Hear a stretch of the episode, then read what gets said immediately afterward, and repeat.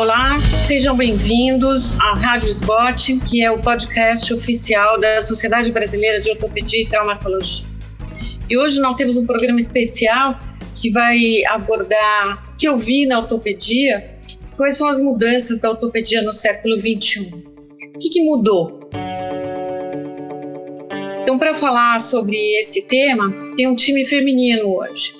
Eu acredito que todos me conhecem. Eu sou Patrícia Fux, eu sou professora titular da Faculdade de Ciências Médicas da Santa Casa de São Paulo e sou ex-presidente da nossa sociedade. E comigo estão como convidadas a doutora Tabata Alcântara, que é ortopedista pediátrica, é mestre pela Faculdade das Ciências Médicas da Santa Casa de São Paulo e atualmente ela é professora da Universidade Potiguar, em Natal, e é pós-graduanda de doutorado. Em seguida, nós teremos a doutora Camila Coen Caleca, que é especialista em joelho, também é mestre pela Faculdade de Ciências Médicas da Santa Casa de São Paulo e agora está fazendo doutorado na Faculdade do, do Albert Einstein e é especialista em joelho. E a nossa terceira convidada é a Ana Laura Munhoz da Cunha, que coincidentemente também é uma ortopedista pediátrica do Hospital Pequeno Príncipe e Bem-vindas as colegas para falar sobre as mudanças na ortopedia. Então, para começar a nossa conversa, eu acredito que a ortopedia está muito diferente daquilo que eu aprendi. E hoje as coisas estão melhores, mais complexas, e isso demanda um aprendizado muito grande para a minha geração, para a geração de vocês. Eu acredito que os jovens eles têm mais facilidade de aprender e de se adaptar a essas tecnologias mais modernas, né? Mas mesmo assim, até para vocês eu acho que é difícil acompanhar. E vocês três estão em fases diferentes da.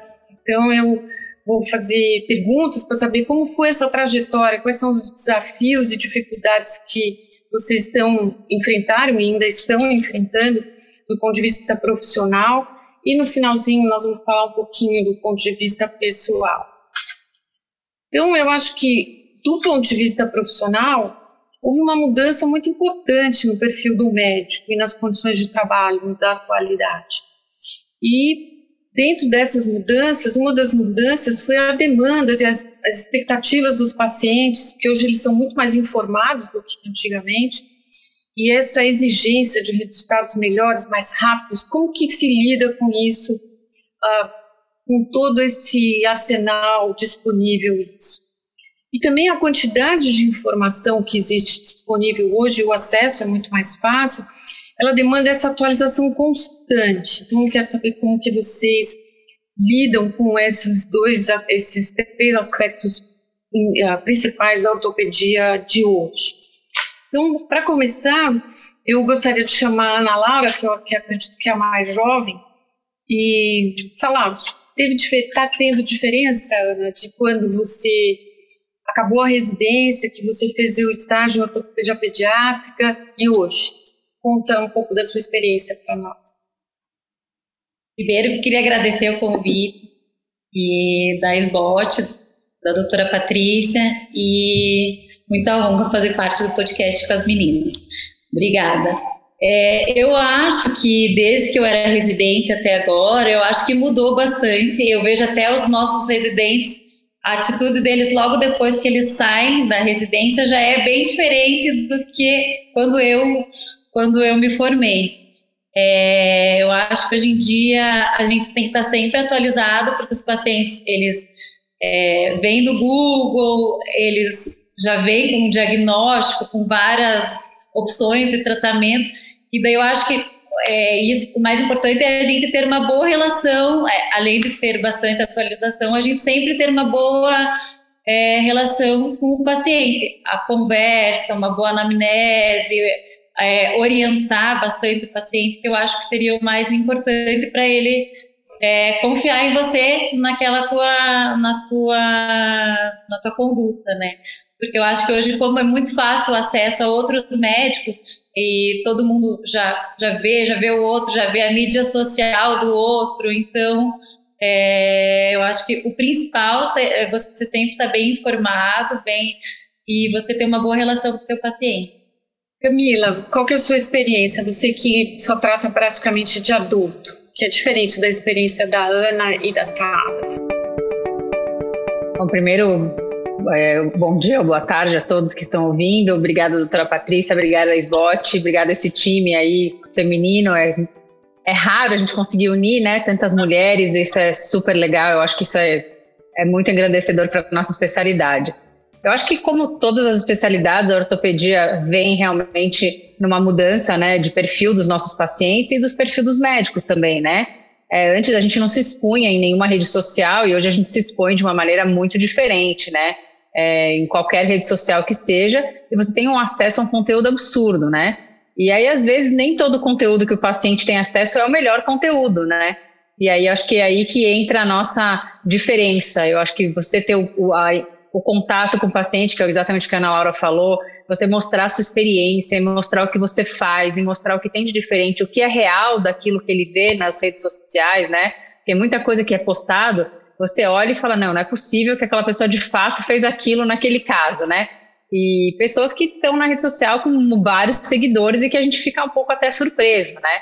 Mas a gente não é a gente que, que faz essa mídia, né? Quem que dá mídia são os pacientes. Então, eu acho que quando eles chegam em alguém que eles entendem é, o que você de fato está fazendo, a confiança no que você está fazendo, você explica, e a gente está embasado com literatura científica, eu acho que isso ainda, a grande diferencial de nós todos médicos vai ser isso, né? Quem está mais atualizado, quem tem mais embasado, quem tem, prestou mais assistência na vida, teve mais é, convívio com esse paciente, isso vai fazer diferença. E claro, os pacientes adultos, é, acho que são, são diferentes, não, mas eles tanto vocês têm os pais, né? Os pais ficam muito em cima, é o pai e a mãe, né? E mais a criança. E a gente é um pouco diferente. Geralmente vem o, o adulto e, e, ele sabe muito sobre o assunto, né? Hoje a gente discute com os pacientes o tipo de enxerto que você vai fazer para fazer uma reconstrução do ligamento cruzado anterior. Né? Você vai usar quadríceps, mas por quê? Mais flexor, mas por quê? Mais patelar, mas por quê? Coisa que isso não cabia, né? Há alguns anos atrás, nem na minha residência, eu não tive essa discussão com nenhum paciente. Nunca. Né? A nossa filosofia era usar tal enxerto, que a gente achava que era o melhor, e tudo bem. E hoje não existe isso. O paciente é questionador, e eu acho que isso não é ruim. Eu acho que isso não é que o paciente ficou chato, né? As pessoas falam, ah, o paciente é muito questionador. De maneira nenhuma. Eu acho que isso é ótimo para a gente, isso é engrandecedor para a medicina como um todo. Né? É uma discussão extremamente positiva e eu acho que a gente tem que saber para conseguir discutir. Se você está confiante no que você faz e sabendo o que você faz, não tem por que temer esse tipo de questão em qualquer área que você estiver. Tabata, mas você acredita que ah, nesses últimos anos, nessas últimas décadas, essa mudança do perfil do médico e isso se reflete também nas condições de trabalho? Você acha que isso. O que, que aconteceu que teve essa mudança tão importante no perfil do médico? Eu acho que muita coisa mudou. É, eu sou o primeiro médico da família, na verdade, sou a primeira pessoa da família que tem um curso superior. Então, a gente não tem tanta experiência dentro de casa. Mas eu tenho uma, uma vivência muito próxima de um. Né, meu sogro era um médico do interior. Ele faleceu, tinha 40 anos de formado. Um pouco mais, inclusive. Então, ele teve uma vivência que ele passou para a gente nas experiências de um médico totalmente diferente do que eu já fui há 20 anos atrás, né, quando eu me formei. E a gente via como o médico ele era senhor do seu trabalho, como realmente nós tínhamos um determinante, nós éramos realmente autônomos, isso funcionava. E a coisa foi é, mudando, né? Mudaram-se as relações de trabalho, mudaram-se as relações de consumo. A medicina passou a ser terceirizada por uma outra pessoa, que são a interferência de planos de saúde, de Estado, né? Então deixou de ser uma relação só médico-paciente. A gente tem outros, tem terceiros que se valem dessa relação. Isso mudou tanto para o paciente quanto para a gente. Para o paciente, porque nem sempre ele escolhe o médico que ele quer. Isso causa, às vezes, muita dificuldade para a gente manter essa relação médico-paciente, porque ele não te procurou porque queria. Te procurou porque foi o que curar porque você era o único disponível no SUS naquela região. Então, assim, que leva um pouco mais de tempo para criar essa relação médico-paciente. É, antigamente, não, eu vou procurar a doutora Patrícia porque eu vou vê-la. Então, é uma decisão, já, ele já vinha confiando em você, já era uma decisão dele. Então, nós temos que trabalhar um pouco mais. A relação médico-paciente se tornou um pouco mais é, trabalhosa mesmo. A gente tem que se dedicar um pouquinho, porque ele tem que passar a confiar na gente. E isso leva mais tempo. Ele não vem já com essa coisa pronta, como eu, eu já vi acontecer muitas vezes. E para a gente mudou, porque realmente as relações de consumo interferiram mais. Então, a gente tem interferência de conduta, então a gente tem que é, agir com os terceiros que, que fazem. Não, se você não vai fazer, por que eu não vou fazer se a conduta correta é essa? Mas por que? Então você tem. É, isso faz com que a profissão se torne mais exaustiva, eu acho que é mais desafio no sentido do dia a dia. É, a gente não tem tanta autonomia sobre os nossos honorários, a gente não tem autonomia sobre as condutas, então muitas vezes você sabe a melhor evidência, você tem um excelente conhecimento, mas você tem que realmente mostrar não só para o seu paciente, você tem que mostrar para esse terceiro que comanda que aquilo é o correto, senão você não consegue fazer o correto. Então a gente está, acho que, com uma demanda a mais, que é a demanda do terceiro que entrou nessa relação médico-paciente.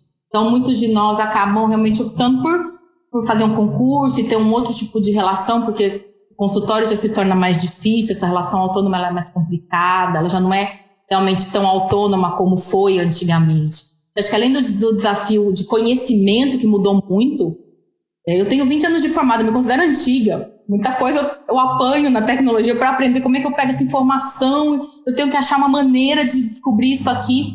Não é tão fácil como para o pessoal mais novo, que em dois minutos acha a informação. Mas eu preciso ter esta noção de que eu preciso dessa informação atualizada. Então a gente tem esse desafio, mas a gente tem o desafio da profissão, de sobreviver como médico. Porque você tem uma interferência de um terceiro na relação entre você e seu paciente. E isso muitas vezes é um desafio a mais. Então eu percebo que nós estamos tendo aprender também este outro lado, de como nos manter fiéis à medicina e ao que é a evidência e ao que é e ao mesmo tempo sobreviver com todos esses terceiros que interferem na profissão. Eu, eu acho que é um desafio uma coisa bem difícil. Eu estou numa cidade pequena, então a gente vive isso cotidianamente, de uma forma bem é, profunda, assim. Todo dia, todo dia, mundo se conhece. Então, é, eu acho que foi um grande desafio essa meio que terceirização que a gente vem sofrendo, essa interferência, essa comercialização que a medicina sofreu nos últimos anos. E, e essas, essas mudanças, já que você tem 20 anos já de caminho, tal, você consegue uh, ver e aprender com, com os jovens para quem você ensina, porque você é professora lá na faculdade, que isso funciona? Acho que foi a melhor coisa que eu fiz. É, é a melhor forma, porque eu li um livro uma vez que dizia assim, que é a melhor forma de aprender é ensinar. E é verdade, eu aprendo com eles todos os dias. Porque eles fazem, eles me ensinam tecnologias novas, então eu aprendo essas coisas que eu tenho mais dificuldade. E além disso, eles me forçam a ir atrás de informação. Eu não consigo ficar parada. É, é, o jovem me ensina todos os dias, meus alunos me ensinam todos os dias. E para Camila, o, ensinar é tão importante quanto a assistência? Para mim, doutora Patrícia, é a base de tudo, né? Eu acho que ensinar é tudo. Eu acho que é, eu adoro ensinar, é, eu me animo cada vez que eu recebo uma mensagem de algum residente, de algum acadêmico que queira ficar comigo uma semana, é, ou que queira passar a ver cirurgia. Eu acho isso incrível e estou aberta a milhares de convites. Quem quiser passar com a gente, eu acho que isso, é, isso é engrandecedor, né? Ter os nossos residentes junto com a gente. E exatamente o que a Tabata falou, pergunta de todo dia, isso te estimula, né? Estimula a entender, te estimula a publicar, te, te estimula a ensinar. E ensinar é aprender, exatamente isso, é, é, tudo. Ensinar, depois que você não ensina mais, você perde, acho que, o brilhantismo de fazer o que você faz. Ana, você, você trabalha num hospital que é filantrópico, mas é uma entidade privada, que é o Pequeno Príncipe.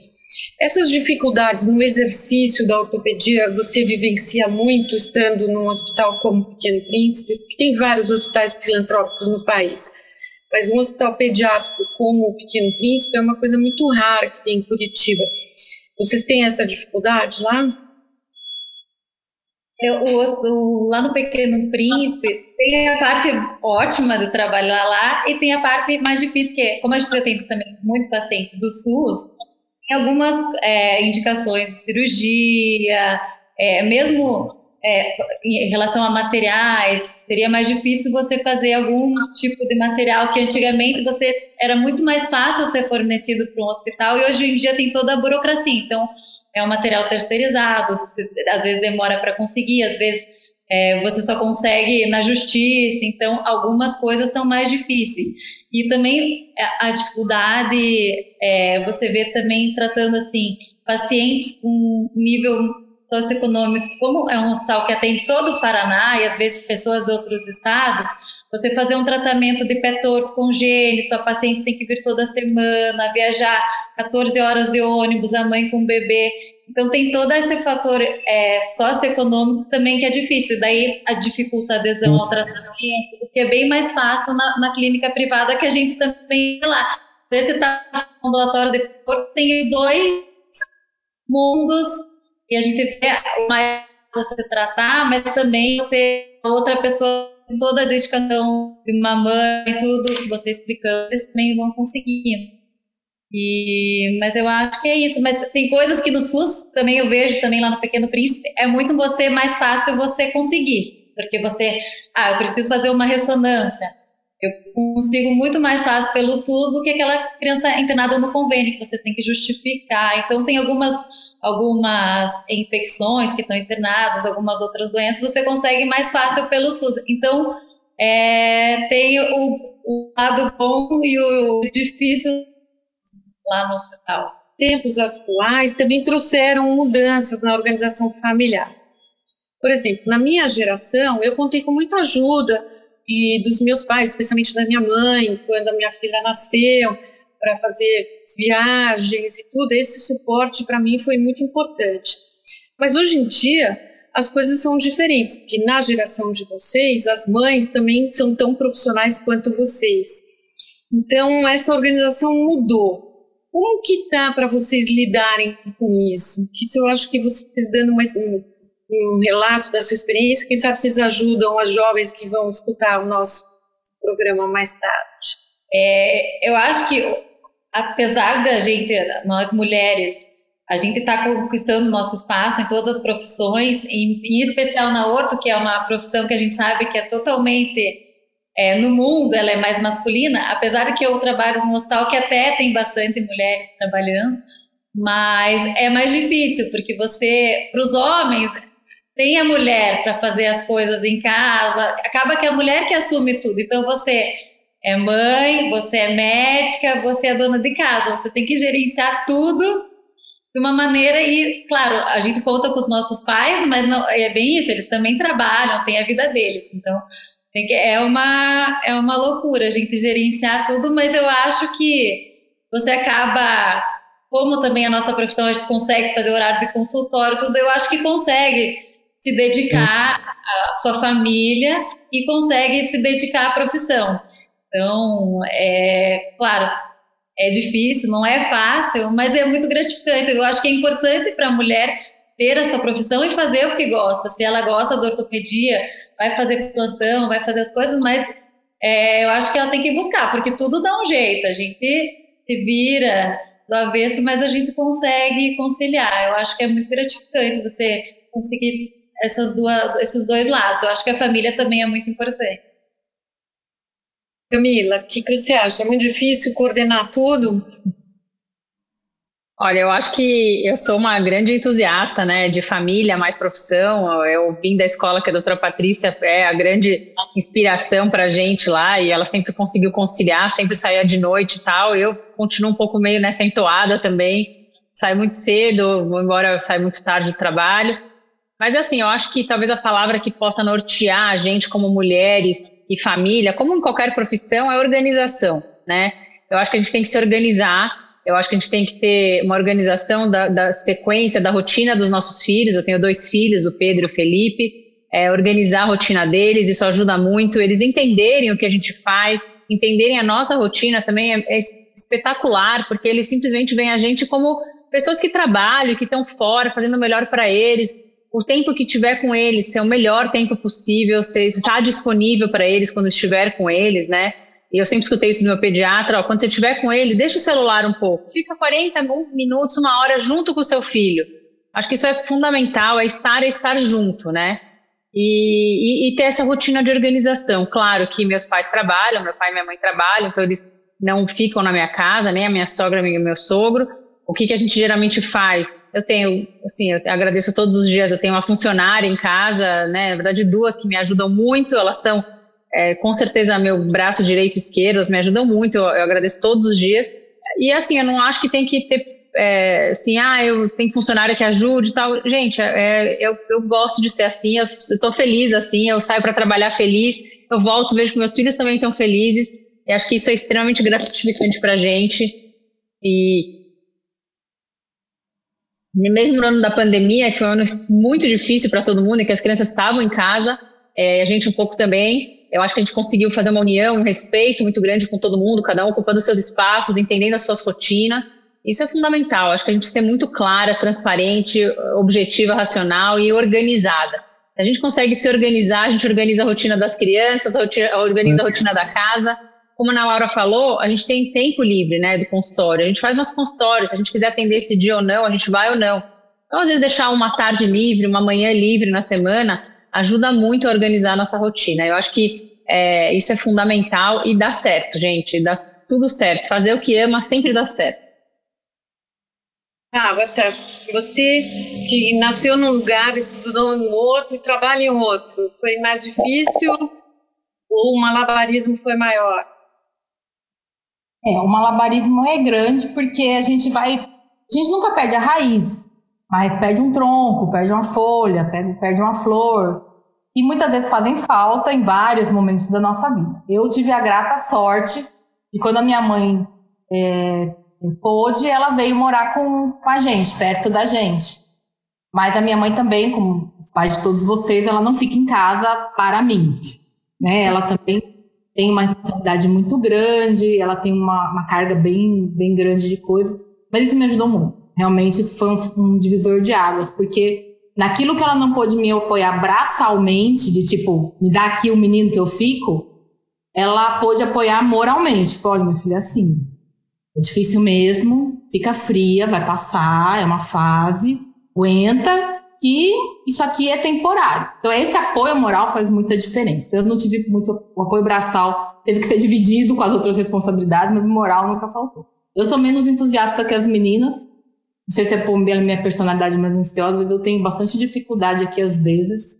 Tem dia que eu preciso ligar para minha mãe. Mas dá certo. Eu concordo com, com a Camila. Você tem que estar tá feliz para seus filhos estarem felizes. Para a família funcionar. E a gente tem essa personalidade. A gente não ia ficar feliz se não fizesse medicina. Então, faz parte. Mas dá certo. Agora tem que programar. O que eu acho é que assim, tem que ser a hora que você realmente quer, porque a maternidade e a família são igual a renúncia e a abnegação. Não tem como ser diferente. Você não vai fazer tudo o que você quer. Você vai fazer tudo o que você pode. Nem sempre é a mesma coisa. Mas a mulher tem que ganhar seu espaço mesmo. Eu acho que isso é importante. Porque nós não precisamos querer todas a mesma coisa. E nós temos esse direito. Nós vamos ter mulheres que preferem trabalhar menos e ficar mais em casa, preferem trabalhar mais e ficar menos em casa. Mulheres que preferem não ter casa. Eu quero ser solteira a vida inteira porque eu quero uma outra vida. Eu quero ser um CEO de uma grande empresa e viver para aquilo. Ela tem que ter esse direito. Isso que é o mais importante das mudanças de geração. Isso eu vi. Porque a diferença que tem da minha geração para a geração da minha mãe de criação é tão grande que eu tenho a convivência exata com as duas gerações. As gerações que achavam que nós tínhamos que ficar em casa cuidando das crianças com a geração que permitiu que as mulheres saíssem para o mercado de trabalho. Tem na minha casa um choque de gerações bastante grande. É, mas dá certo. Só precisa de um pouco de planejamento. Eu não sou a melhor organizer que vocês vão conhecer. Mas se eu dou conta, tá atrapalhada como eu sou, eu tenho certeza que um pouquinho de organização, como as meninas falaram, a gente consegue, sim. E aproveitando que você já está respondendo, a última, a última coisa, assim, dois minutos para me falar a sua visão, a aspiração, a, aspirações no futuro da ortopedia do Brasil. Acho que tem que acontecer duas coisas. A primeira é a gente conseguir fazer com que a profissão seja mais valorizada. Porque nós precisamos sobreviver da nossa profissão. Não tem como a gente fazer, progredir, fazer ciência, fazer quando você não consegue a sua sobrevivência condigna. Então, a primeira coisa é a gente se unir mesmo e fazer com que a profissão tenha uma valorização mesmo, assim, que a gente progrida na valorização do profissional para que você realmente não, eu sobreviva da minha profissão dignamente e daqui eu vou fazer mais. Isso eu acho que é a primeira coisa. E a outra coisa é o que precisa para todos os lugares, que é valorizar o ensino e a pesquisa. E, infelizmente, nós moramos num país onde o ensino e a pesquisa não são prioridade. E aí, como é que a gente vai melhorar as técnicas, melhorar o conhecimento, melhorar se pesquisadores, a maior parte, pagam as próprias pesquisas? Eu acho que é ensino, educação para todos nós, de ampla, né, associada ao progresso, eu acho que seria muito importante, valorização profissional e educação. Camila, quer falar a sua opinião? Ah, eu espero que a ortopedia continue sendo uma especialidade que, que eu acho que a gente está super up to date aí do que tem de mais moderno no mundo. Eu acho que a gente tem condição de fazer, mas eu espero que isso consiga vencer fronteiras, né? não fique só na capital ou ali ou ali. Eu acho que a gente tem que vencer essas fronteiras para a gente conseguir acessar as pessoas que estão em lugares mais distantes. E eu, isso eu realmente espero. Eu acho que a gente tem competência para fazer isso aqui no Brasil, nacionalmente, né? E eu acho que a gente tem que quebrar as barreiras nacionais, né? Então essa união não é só para melhorar as nossas condições de trabalho, mas como para fazer as tecnologias que a gente tem hoje aqui, muitas que não chegaram em muitos lugares no próprio país, cheguem nesse, nesses lugares, né? em todas as áreas, em qualquer área da ortopedia, a gente tem é, milhares de pesquisas acontecendo, que são pesquisas inovadoras que têm que chegar, né?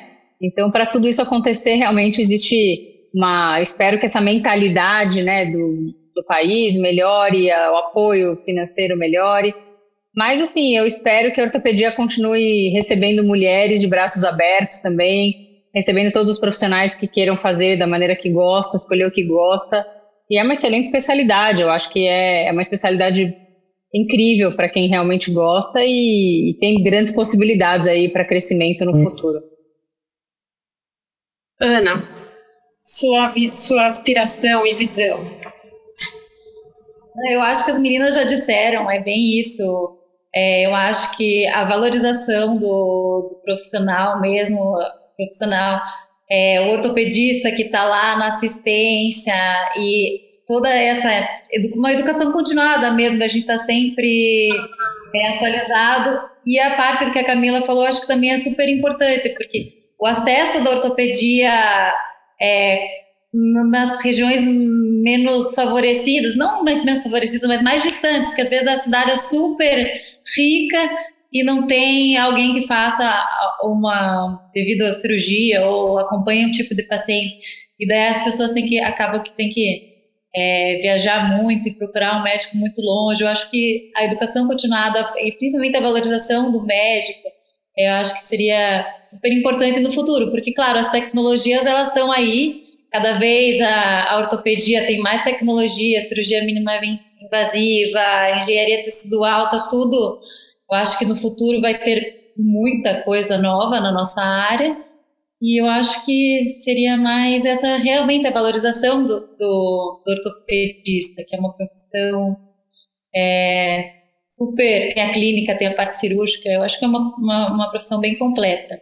Eu esqueci de falar aquela hora, eu acho assim, que a gente depois, a mulher depois que se torna mãe, ela se torna um médico muito melhor. Eu vejo por os meus pacientes, a gente consegue entender muito mais a, a família do paciente, o próprio paciente, a gente sendo mãe, a gente se torna um ser humano e provavelmente um médico melhor. Eu acho que eu comecei a tratar melhor os meus pacientes depois disso. É, eu acho que isso, isso que você falou Ana, é super importante. Eu acho que a mulher, ela muda quando ela é mãe. Eu para mim mudou muito, porque eu já era meio mãe dos residentes aqui, e aí eu fiquei mãe da minha própria filha, né? Que segundo ela, ela foi o segundo filho, porque o primeiro filho era o Fernandinho, mas eu muda muito, porque eu acho que a mulher é, tá no gene, tem essa coisa de uh, cuidar e de receber o, o paciente, ainda mais para quem faz ortopedia pediátrica, eu acho que quem faz ortopedia pediátrica tem que gostar de doente, tem que gostar de examinar, e tem, porque você precisa de muito pouco de, de exames subsidiários, subsidiários para fazer um diagnóstico. Você precisa olhar, ver, reexaminar e depois conversar e depois ver os exames, né? Então a ortopedia pediátrica funciona um pouquinho diferente. Mas eu concordo com você que eu acho que a maternidade nos faz uma pessoa melhor, mais tolerante, que eu acho que a característica do jovem é justamente não ser muito tolerante. Meninas, foi super gostoso encontrar com vocês. Espero que todo mundo esteja bem nesses tempos difíceis e sombrios, mas que nós sobreviveremos a todas essas dificuldades. Importante lembrar que a nossa sociedade, ela o trabalho da SBOT é para fazer isso, é um dos pilares, que é a educação continuada, a valorização do médico e proporcionar para que os nossos pacientes, de uma maneira uh, geral, em todo o nosso território nacional, tenham uma ortopedia de qualidade científica e de assistência melhor, que esse é o objetivo. Todo mundo quer fazer a ortopedia da melhor qualidade possível. Eu agradeço novamente a presença das meninas, o tempo que vocês tiveram para conversar conosco, comigo e com a SBOT. E a todos, vocês acabaram de ouvir mais um episódio da Rádio SBOT, podcast oficial da Sociedade Brasileira de Ortopedia e Traumatologia. Todas as edições estão disponíveis no nosso site, todos sabem, e nas principais plataformas de streaming. Agradeço a SBOT pelo convite, foi um prazer estar aqui com vocês e nos vemos no próximo episódio. Obrigada.